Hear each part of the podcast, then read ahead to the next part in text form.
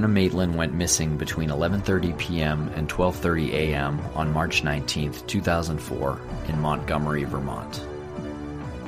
She was 5'4", 110 pounds, and 17 years old. Her Oldsmobile was found backed into a place commonly referred to as the Old Dutchburn House. Her trunk was lodged into the foundation of the abandoned house. We now join the community of people, including her friends, family, and investigators, who desperately want answers after 13 years. If any of our listeners have any information, please contact the Vermont State Police. Welcome to Crawl Space. This is episode four of our coverage of the Brianna Maitland disappearance. In this episode, we are going to recap our unrecorded conversation at dinner that we had with Bruce Maitland. We're also going to talk about our experience uh, trying to make it to Brianna's vigil, her 13 year anniversary vigil, which was held on March 19th. And then we're going to play some clips and talk about Chloe's conversations with Brianna's friends, Kira and Katie. And we also want to invite you to listen to Mark Harper's latest interview, where we had some clarifications made on some of the information he provided earlier in the podcast. The first thing that we want to talk about is how we had dinner with Bruce Maitland. Dinner with Bruce was exactly what I thought it was going to be, but at the same time, it was so surreal and surprising to hear the things that he said pretty casual atmosphere. We met at a nice restaurant in Marlborough, Massachusetts. Had a couple of beers, and uh, we all had a nice dinner. And it was a, pr- like I said, a pretty casual conversation. Anyone walking by would have had no clue what we were talking about. Right, exactly. And he was he was very candid. He was very candid with what he remembered, what he wanted to talk about, and when things were winding down for him, he let it be known that pretty much at the end of his uh, his energy was spent at that point. Right, and the conversation ended, you know, with him saying, "Okay, you know, I'm tired, and and I get it. It's probably the most exhausting thing you could talk about, but." What I walked away with was I felt I was looking at the case with more clarity than ever. You know, this is someone who has gotten his hopes up and down more than any of us, anyone that we've met you know, he's been at this from the beginning and it's the most personal to him. So when we talk about things that we've heard about, he isn't as hopeful or he doesn't get his hopes up as much as we do or as other people do. And I think that he has the most logical perspective out of everyone because of that. An example, the information that Greg Overacker shared with us off the air in episode three, Bruce doesn't necessarily believe that's true. Actually, he, he told us he doesn't.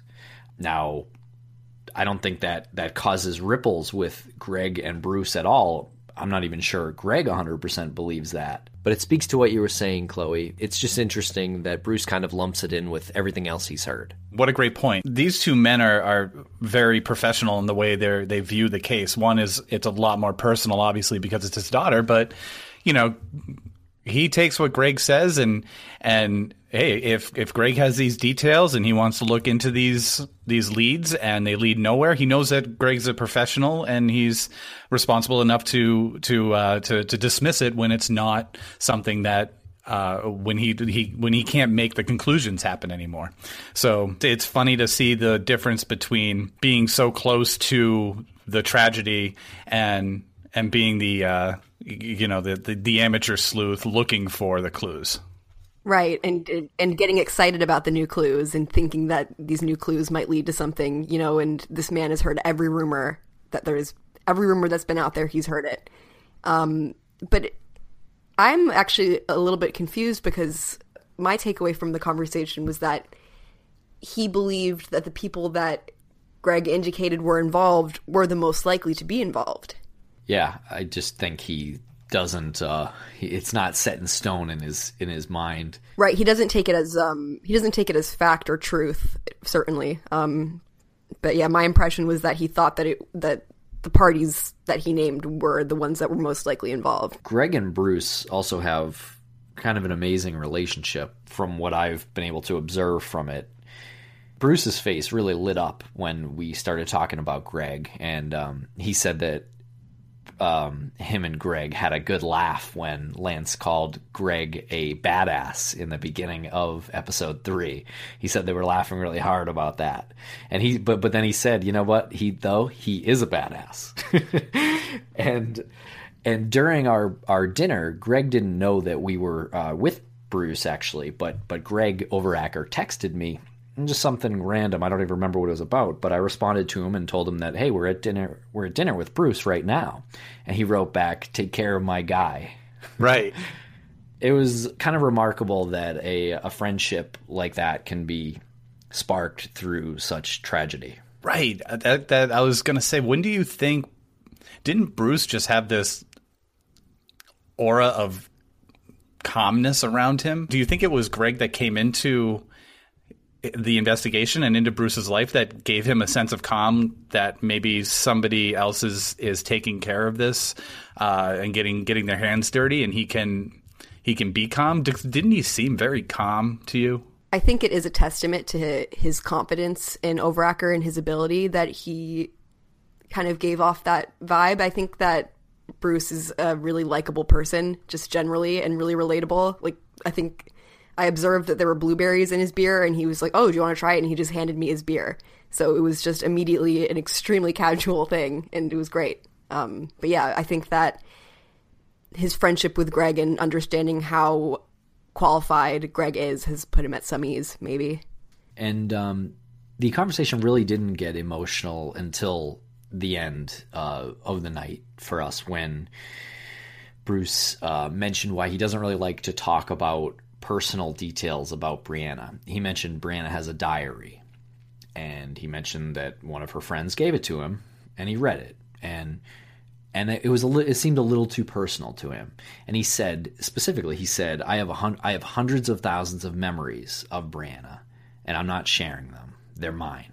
Yeah, and what he said to us before when we interviewed him about he's not gonna open that's a that's in a box in a in a room his memories are in a box in a in a room or in a closet right and and those those those are his and and he's not gonna open them up um, and a lot of a lot of the amateur detectives will just aggressively come at somebody like that but he's put the wall up, right? You know, he's not even not, necessarily amateur detectives. I think mainstream media are, are the people who more want to get those oh, sure. heart wrenching details out of uh, a grieving father, or grieving parent.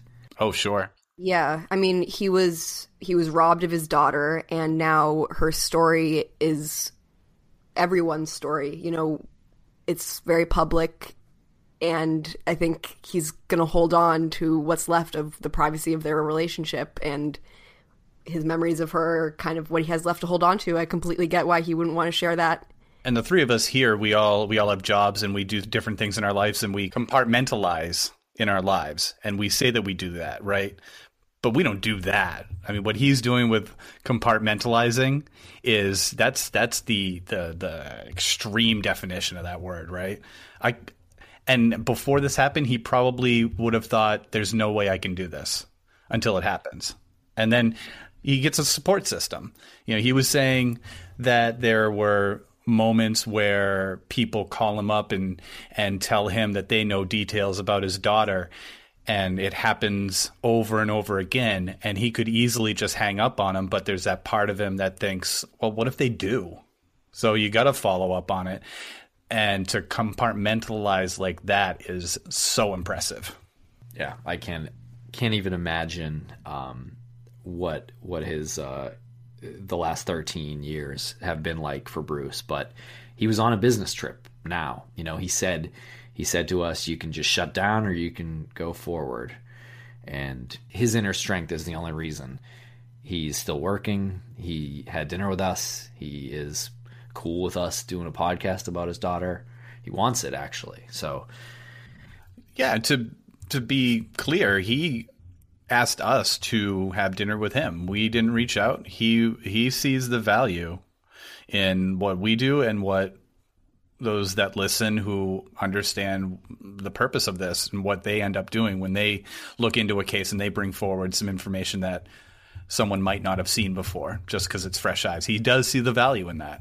I know I came to the dinner with a ton of questions um, and clarifying points, which he was really open to. And you know, outside of being a really gracious individual, he's wicked smart. He's very, very intelligent and logical, and I see the case differently after speaking with him. So I think it was.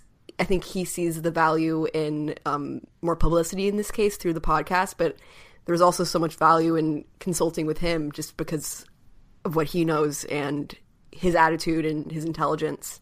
I know that Bruce is probably listening to this episode and we might stumble a little bit along the way, but just so he knows, just so, you know, we're doing our best. We're going to do our best. We're going to do whatever you think we need to do to to help bring some sort of closure to everything.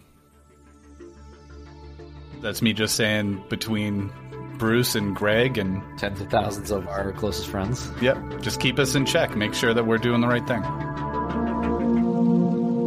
The anniversary of Brianna's disappearance was Sunday, March 19th and some people were there at the park in Enosburg Falls. In fact, we mentioned it on these very airwaves that we were going to be there. We tried very hard to make it. In fact, we were up there in Vermont, and on the way, we were talking about things that we wanted to do. We were talking about what we were going to do when we were outside the Dutchburn and how we were going to try to forget all that we've learned about that crash and forget the the information we've heard um, through Greg and Tarek's informant, the tall guy, all these things. We're going to try to just look at it. Clean slate. Yeah, there's some value in that, right? Take what you learned, that's good, don't forget it, but just wipe it clean if you're there, the first time you're ever there. Ingest the scene and work with your in previous information later. I was so proud of us when we were talking about that in the car. I was so proud that we were like, wait a sec we're just thinking about the things that we've read and we no let's let's let's take it back and let's let's rethink the thing rethink it so let's play a quick clip from the car ride while we were driving from st johnsbury to enosburg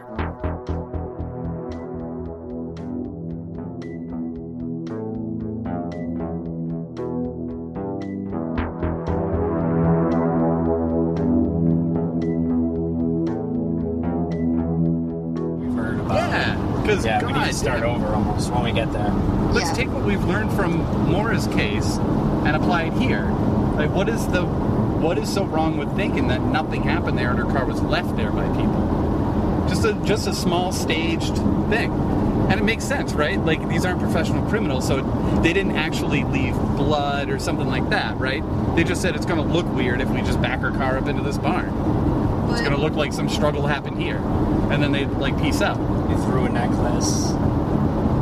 Yeah, maybe. Yeah, maybe threw some stuff on the ground and and and and, and got into a car and left. I have no idea, but you're right. Like we should just start unthinking everything that that we've yeah. been shown. Well, working under the assumption that Brianna wasn't in the car at the crash site, where was she?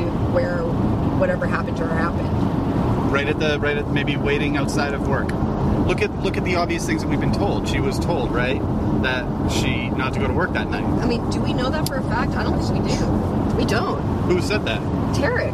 No. They told her not to go to work that night. Tarek. Ta- I think From Tarek. His informant. Um, the informant said that was in the parking lot when Brianna was shopping with mom and told her not to go to work. Oh, that's interesting. Yeah. We should confirm that with Overacker. I think it. Well, I think Overacker agrees though. I think he does too. I'm pretty sure he agrees yeah, with that. Yeah. So let's just say that scenario is is accurate, right? You think they would? You think that they would be more likely to ambush her outside of yeah. work, knowing that she would be there, rather than follow yeah. her at the, with the risk of it not going well? Yeah, I don't think these are very smart criminals. I like the idea of starting completely blank because there is so much suggestion out there, and we don't want to be prone to it. Yeah.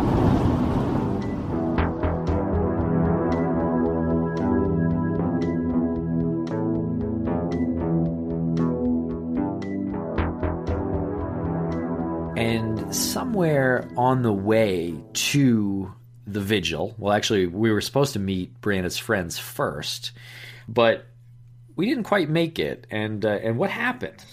Well, somewhere along the way, we started uh, we we were looking at the GPS and and noticing I started noticing that the time just wasn't really going away on the GPS. It wasn't saying that we were getting any closer. The except the the arrival time was getting later. And we we started going down these roads that were increasingly more narrow and more dirt covered and we Oh, they were dirt roads. I would assume they were dirt roads, but there was oh, some Oh, they were dirt roads. there was some snow covering some of them. So Yes. there was dirt roads and and there was some snow covered roads and two or three moments I guess where we had to do a Robert Frost and choose the the, the path less or more taken. Uh, we did take one one route that some of you might have seen the picture of, which aggressively declared that our GPS was wrong. Which we didn't believe for the record, but we did obey the sign. Right. We didn't we didn't believe, but maybe after 50 feet we obeyed. We said it's not it, it's it's it's it's not there for no reason, right? It's not an arbitrary sign. And I think this was Right. the point when you asked me if I had um like snow tires or all weather tires and I was like um they're they're good tires like they're new like that was all I knew. Quote of the night. Don't worry, guys. My my tires are my tires are good. My They're tires good. are new. One image that sticks out of my head right by that uh, right by that sign that said your GPS is wrong. You can't go down this road. Uh, we we back up, and I remember seeing a young lady sitting in the window of that little house that was right there at that V, and she just kind of looked up and looked back down, like she was reading maybe, and she looked up. Looked back down like she had seen that happen a thousand times that day. Uh, I wouldn't say a thousand though, because uh, it, it's it's actually really hard to describe how rural the area is. I know we kind of talked about that in on earlier episodes, but um, service was was very spotty. Actually, we were trying to get rerouted by the GPS around that turn because the GPS wanted us to go that way. We had to keep going straight and wait to get into service, and then the GPS would reroute us. So again, it's it's it, it can't be overstated how rural the area is up there in northern Vermont. We're about 20 miles from the Canadian border. So that brings us to a uh, a, a hill where we we went up and we looked down at, at the snowy road and we said, "Yeah, we can make it. We can make it d- down this little hill and then up up the other hill, and it's just a road with some snow on it." And I have good tires so.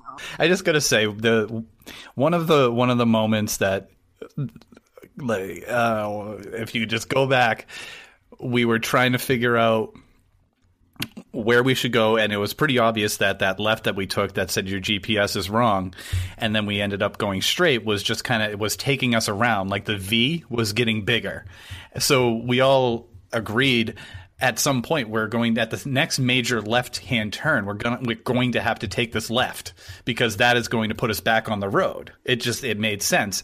Gps wasn't working at that time and probably like a minute or two after gps popped back into service and take the next left and it gave the, what was it uh i forgot the name of the road um your fucked road and take this road, take this left. And that's, and it was like a moment of victory. I, I thought we, like, we won. We got out of it. That was, that was the hard part.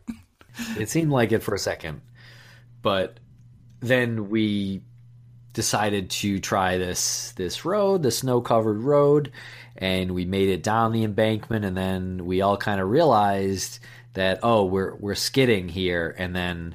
Uh, Chloe was driving and tried to uh, hit the gas uh, as one would do, and the wheels kind of just spun a little bit. So I hopped in the driver's seat. Um, Oh, I got it. I got it. Oh, I got it. yeah, I got this. And then uh, I'm not sure. Was did you hop out at that point and say, "Let me push"?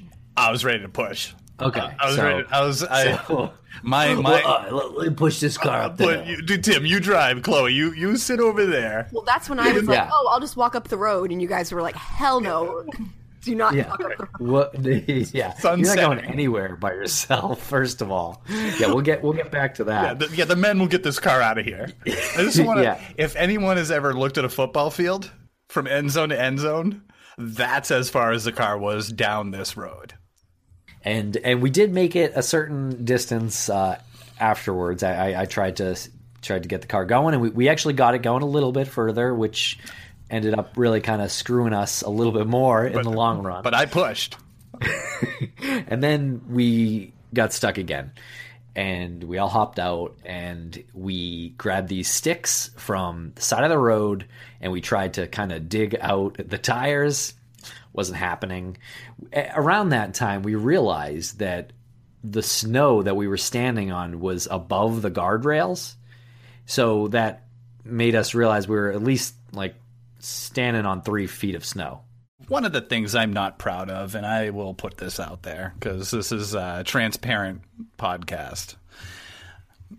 I grew up in New Hampshire. I thought we were. I thought it was my element. I thought that I could be in that element, and for some reason, my brain was like, it makes sense to go into the woods and cut down branches and put under the tire so that she has traction looking back at it, that would that's not even close to reasonable. I think all of us were in denial there for a few minutes. Oh, I knew we were fucked. We were trying to get the car going forward first. We all made that decision to try to see if we can get past this little this little first little spin of the wheels, get it going, and then that didn't happen. Then it was stuck, and then yeah, it, it, it crossed my mind too that we were fucked, but we were still trying. We were still trying to dig dig ourselves out. We were trying to put the sticks under the tire so maybe we could back up, but there was really no hope. And let's just reiterate again how rural this area was. Well, there was no cell phone service, and it was about 6 p.m., and so we were about an hour from darkness, and we knew no one around us. There were houses that we passed that were very far and few between. This is a sparse area, re- a sparse residential area. the irony wasn't lost on me that we were stranded roadside with no cell phone service and we had and we had no idea what to do and we weren't sure how far we had to go up the road to get cell phone service and if it, it was even possible to get that far by foot we didn't know if anyone would be home or would answer the door we were com- we were just completely helpless and Yeah, I don't think the irony was lost on on any of us that the uh, similarities to say Maura Murray's situation um, were ironic to say the least. Um, we do the Missing Maura Murray podcast, and she got her car stuck, and she was out of cell phone service, and maybe she had to rely on the help of a neighbor. I don't know that's what she did. Just saying that that's what we all realized was our only hope at that point.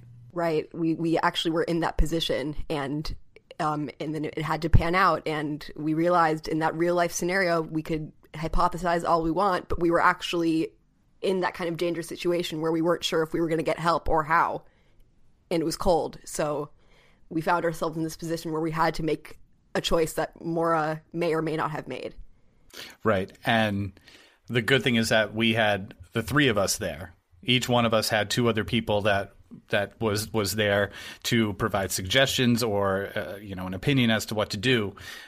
Even me there, if I was there alone and it happened, I would definitely feel some sort of panic if I was alone, right? I mean, that's what really disappointed me in myself was that I always thought I can handle situations. I'll, I'll have a cool head, and no one freaked out by any means. Like we didn't freak out, but but we didn't we we didn't make we didn't make quick decisions. We didn't make quick, accurate decisions. Rational. We were not thinking rationally. But we thought we were. Right, which is the scariest part. Yes. And it's funny to to realize how quickly, Lance, you mentioned that you felt like you were in your element, but it's amazing how quickly that one can get out of their element. Um, and about an hour before that, we were we were sitting at uh, the hotel in St. Johnsbury throwing snowballs um, in the parking lot, just having fun. We were we were about ready to leave. It was it was like fifty degrees. We were really enjoying the day. Yeah.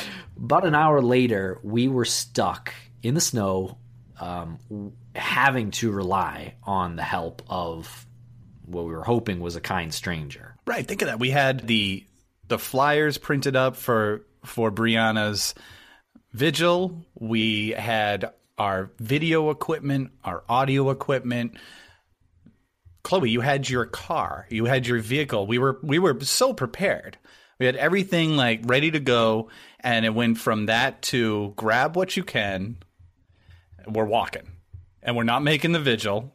It took me a long time to come to terms with the fact that we weren't making the vigil. Yeah. Up, even up until like seven o'clock, it was it was still like, well, we'll just have to get there late, and then you realized, wow, that car might not be out of there until Monday night. And of course, the whole time, you know, we were planning on meeting two of Brianna's friends before the vigil, and I just have this image in my head of them waiting for us, and I have no cell phone service, and I'm constantly trying to to message them saying I'm so sorry we're stuck, and it and it wasn't going through. So that was just another aspect to the panic. And then um, when we finally got through to her, she said like. You should have told me, you crazies. I would have never, I would have told you to never go through J, like never listen to Google Maps. That's a thing up here. we walked to the nearest house, um, which wasn't far actually, um, and we noticed an SUV was actually running. So we said, "Well, shit, maybe we lucked out." so we approached uh, the this this older couple, hands up, or literally, uh, we we put our hands up, said, "We're idiots. We got stuck," and they said, "You're not the first this winter." Uh, maybe about the third. Didn't it look like they expected us? Oh, they knew. They knew as soon as they saw us walking towards them uh, what the story was. And the first thing they said to us was that, well, we don't have a working phone. we don't have a no, no. Take that back. They said we don't have a phone. Oh, and I was like, uh, walkie talkie, anything? Nothing? No? And th- this couple, they are from Montreal, so they th- this was their you know weekend spot, their getaway spot. So we interrupted their trip home. By like 30 seconds. Yeah, by not long, by a few minutes at, at the most. If we had decided to try to push that car for one more minute, we would have missed them. I'm not I'm not that's not even like hyperbole. Yeah. They were getting in their vehicle, ready to drive home. Yeah, the car had been running. And if we had missed them, we would have continued walking down the road and knocked on the next closest house, which uh, was inhabited by an 80 year old former attorney from Philadelphia who is now deaf. And from what we heard, if he heard or saw you outside or heard the door knock, he, he wouldn't have answered anyway. Yeah. And then there was nothing else for miles. Yeah, there was a couple abandoned houses after that. Yep. Right. There there was this 80-year-old hermit, former lawyer, and when they told us that, I got somewhat hopeful. And then they said they're about what three quarters of a mile down the road, and I said uh, I'm thinking in my head, well, that's that's okay. We can walk three quarters of a mile, and he's deaf, and he definitely won't answer the door. And even I, if he heard you, even if that, he heard was, you. right? And, and w- once they said that, it was like, oh, well, he he just wouldn't hear us. Maybe we can, you know, walk around to the window and try to get his attention. But they were like, yeah, even if he heard you, he wouldn't answer the door. Right. Didn't your brain go to the scenarios of I'm I'm banging on the door and I'm looking at this guy and he's looking at me and he's just like shaking his head no. So Joe and Jean, they invited us in. Actually, gave us some beers too, which was which was really gracious. Uh, this this couple, they were an older couple, uh, retired teachers, both of them. They couldn't have been any nicer. it's incredible the reality of of of karma, right? I, Joe said so many times, you know, we tried to offer him something later on that night, and he said so many times, "It's karma, it's karma, it's karma." I mean, I, I they gave us they gave us the facts, right? They said you might not get your car out of there. It's Sunday night. Well, can we do? Can we drive to get a, a shovel? Can we drive to do this? No, the, those stores are closed. Maybe we could drive to a store. Maybe we could drive to cell service, call somebody from the vigil, have them meet us at a store, and they're like, "There's nothing." you know, at six o'clock, they're like, the chances you're going to get a tow driver to come out here at this time, it's because it's going to take him about an hour to get out here anyway on a Sunday night is is very slim. You're you're going to be here for the night was what we were uh, uh, told, and, and, pretty sure I, I don't know. I, I was going to say we were planning on it, but I won't say we were planning on it because we didn't have a plan for that, even if that was the case. But that was kind of what we were all thinking what was going to happen. It was absolutely a reality in my head that that everything was just put off by by at least a day. Yeah. And we weren't we weren't getting anywhere for at least a day. And the reality of we don't just need a tow truck.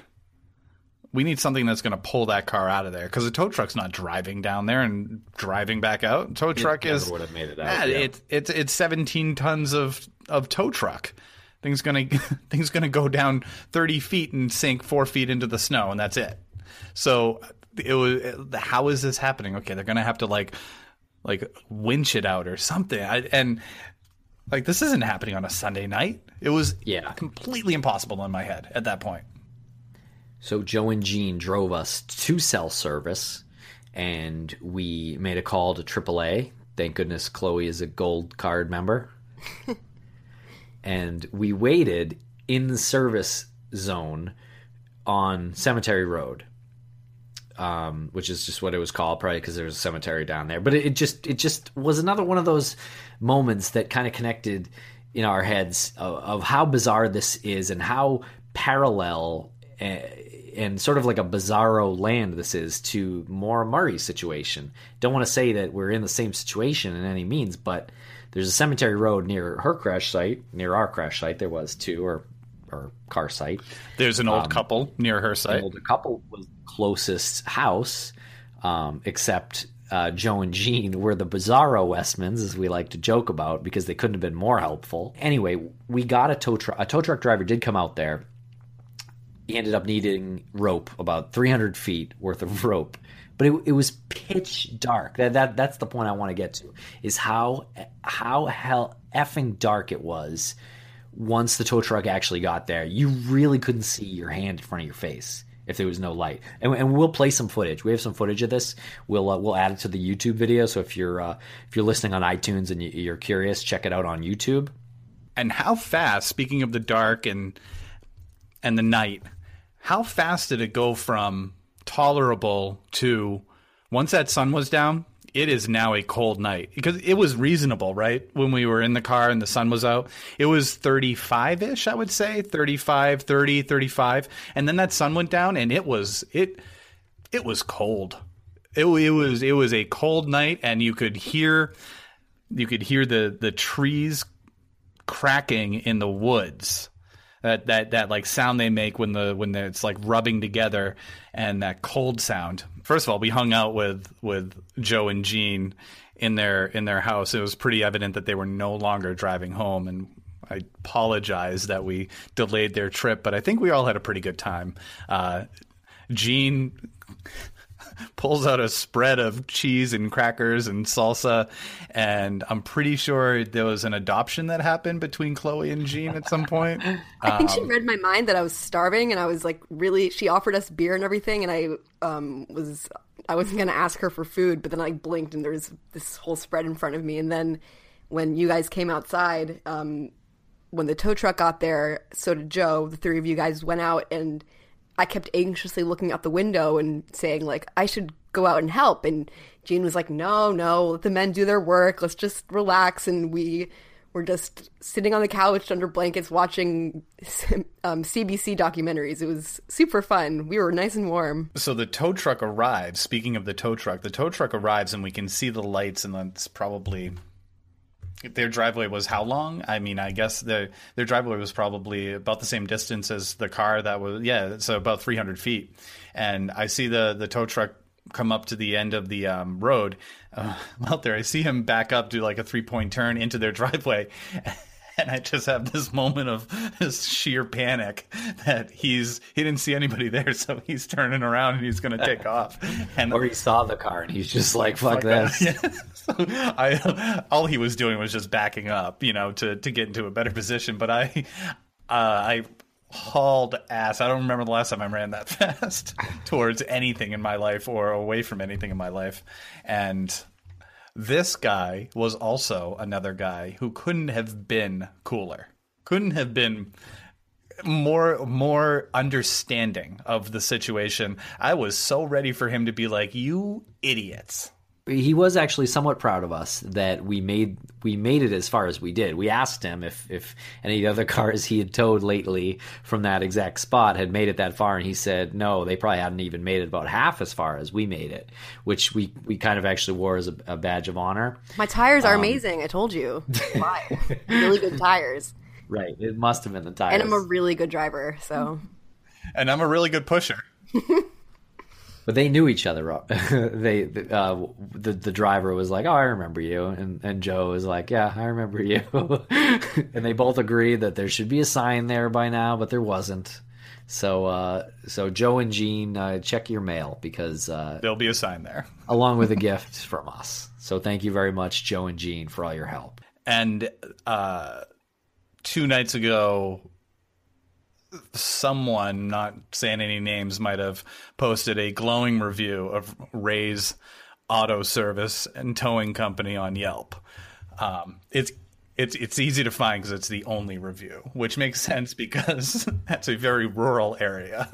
Um, but Ray's Ray's uh, auto service and towing said that he had he thought he had about enough rope, he thought he had about enough. Uh, enough chain to, to, to get to the car. But if he didn't, then it would probably be about twelve hundred to fifteen hundred dollars to get a tractor down there to pull the pull the vehicle out.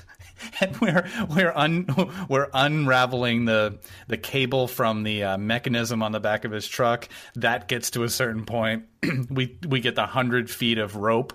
That gets to a second. That gets to another point. Then he starts pulling straps out of the truck.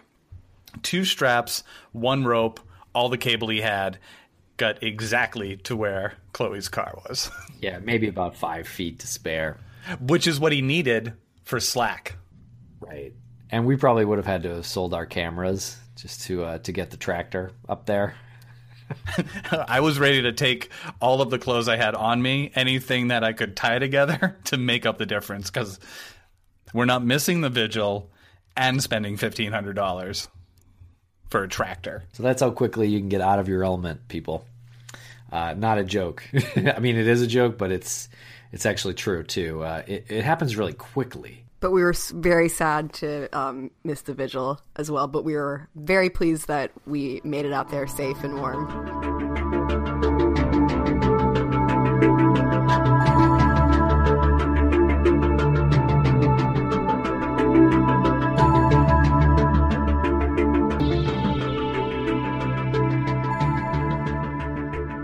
And now we have a few clips that we'd like to play from Chloe's conversations with Brianna's friends. So, Chloe, would you like to tell us a little bit about how those conversations went, and uh, and let us know what clips you think uh, are the most important to play here? I felt it was important to hear about Brianna from people who knew her firsthand. I think that it's easy for us to hear second or third hand information about someone and feel like we know her and we don't. We can only say what we know about Brianna from the people that knew her best, which were her friends and her family.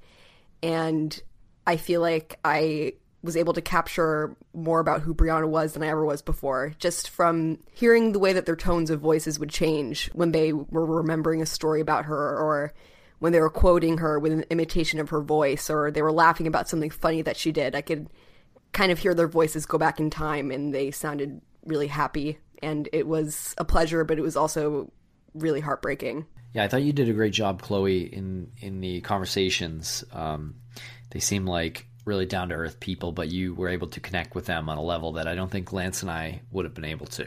They were very personable um, and and easy to talk to.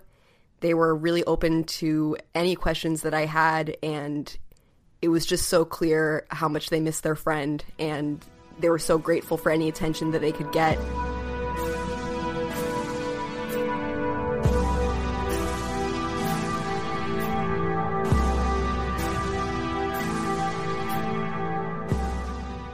I started school in Swanton, Vermont, and I had just moved. It was, oh gosh, I think it was my sophomore year.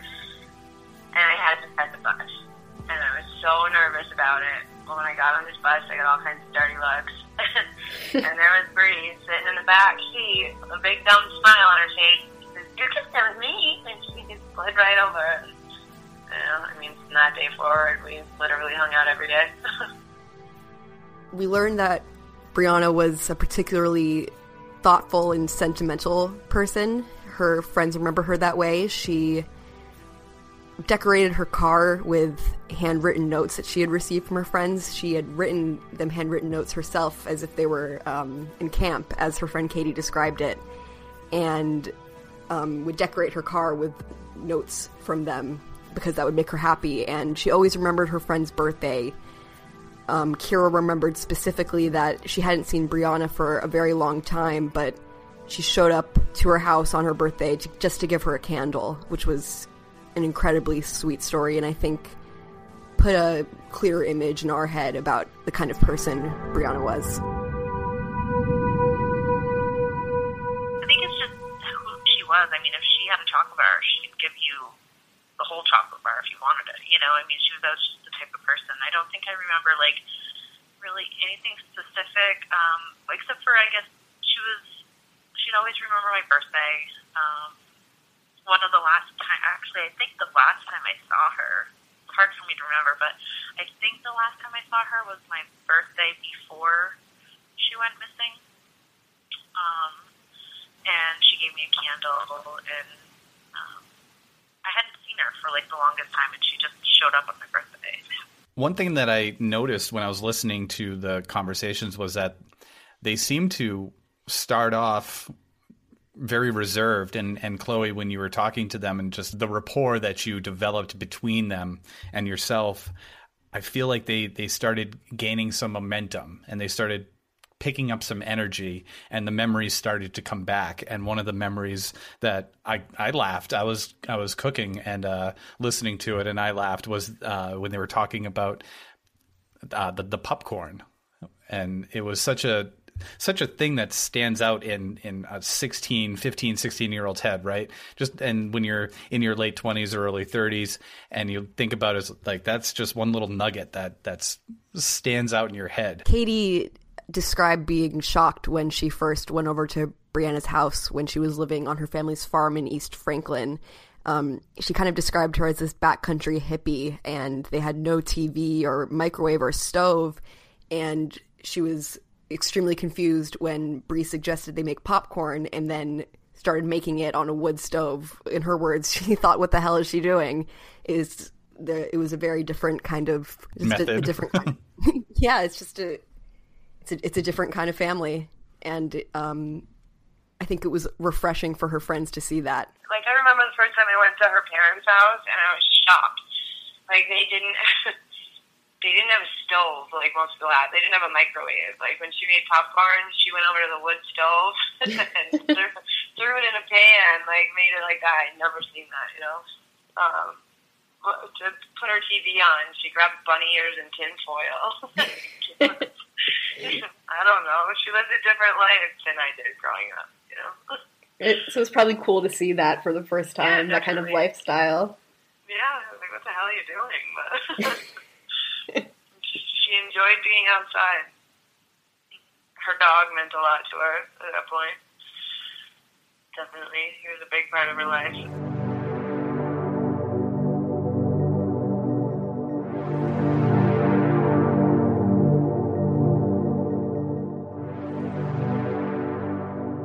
it was very memorable for me.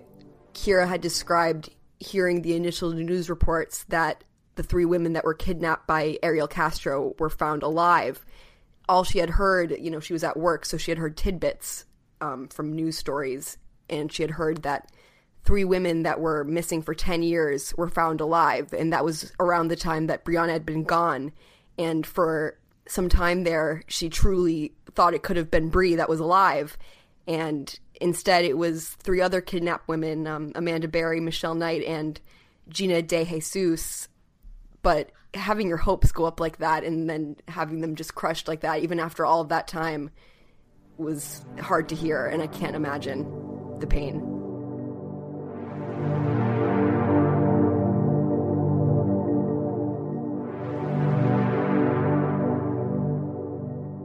And then with like the girls that were found in Cleveland.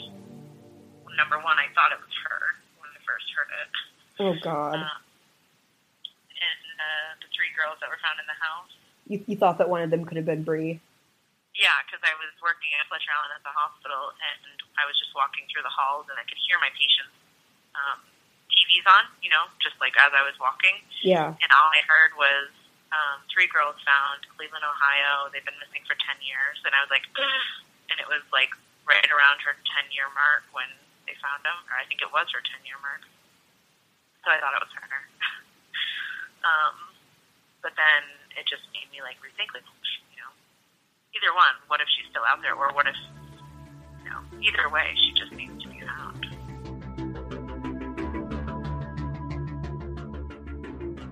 Chloe, what did you take from Brianna's friends about Brianna's personality that you didn't expect or you weren't thinking about before you talked to them? people had discussed before that she was a really kind and outgoing and friendly girl, but um, they were really emphasizing how she truly saw the best in people and that she would kind of go along with anything and would just introduce herself to anyone. And she, so I think that she was inordinately um, someone that saw the best in people more than the average person. And I also learned that she was into scream music, like the super loud and scary music that you kind of wouldn't expect a teenage girl to really like. But as Katie said, she would headbang in a second. Um, but they also liked the more popular music of the time, including My Immortal by Evanescence, which is played um, at the vigil every year um, at the anniversary of her disappearance. She was athletic and was really good at jujitsu, and she enjoyed the outdoors and tearing her old Jeep Wrangler down the muddy roads with her friends. I don't know if she got stuck like we did. Probably not. She probably knew better. She and her friends would go to dirt bike races, and she loved her wrinkle faced dog and her cat, and she helped tend to cattle and horses on her family farm. Hearing these specific details was very humanizing, and it was good to hear. It's really a rarity to encounter friends like that uh, who lost someone who probably would have been a lifelong friend to them. Do you do you do you do you get the sense that if Brianna was still around her friends like Katie and Kira that they would still be buddies um, no matter where their situation was in life? Katie said, you know, I, I asked them both, you know, if Brianna were, were here today, what do you think she would be up to? And the first thing out of Katie's mouth was she would she would be sitting in this car with me right now because you know she was sitting in her car during our phone call and you know that actually made my eyes well up a little bit with tears because she said that with such certainty that they would still be best friends and that she would just be sitting in that car with her they'd be driving around just like old times um, they both they both also said that they believed that she would be in some sort of helping profession um, kira's currently in nursing, and she thinks that Brianna would want to be doing something involving helping people as well. Oh my gosh. Oh, I don't know. That's a crazy thought. Yeah. um, sitting in my car with me. Yeah. Outside of that, I really, I, I don't know. I mean, she would be doing something, working directly with the public, helping people. I would believe.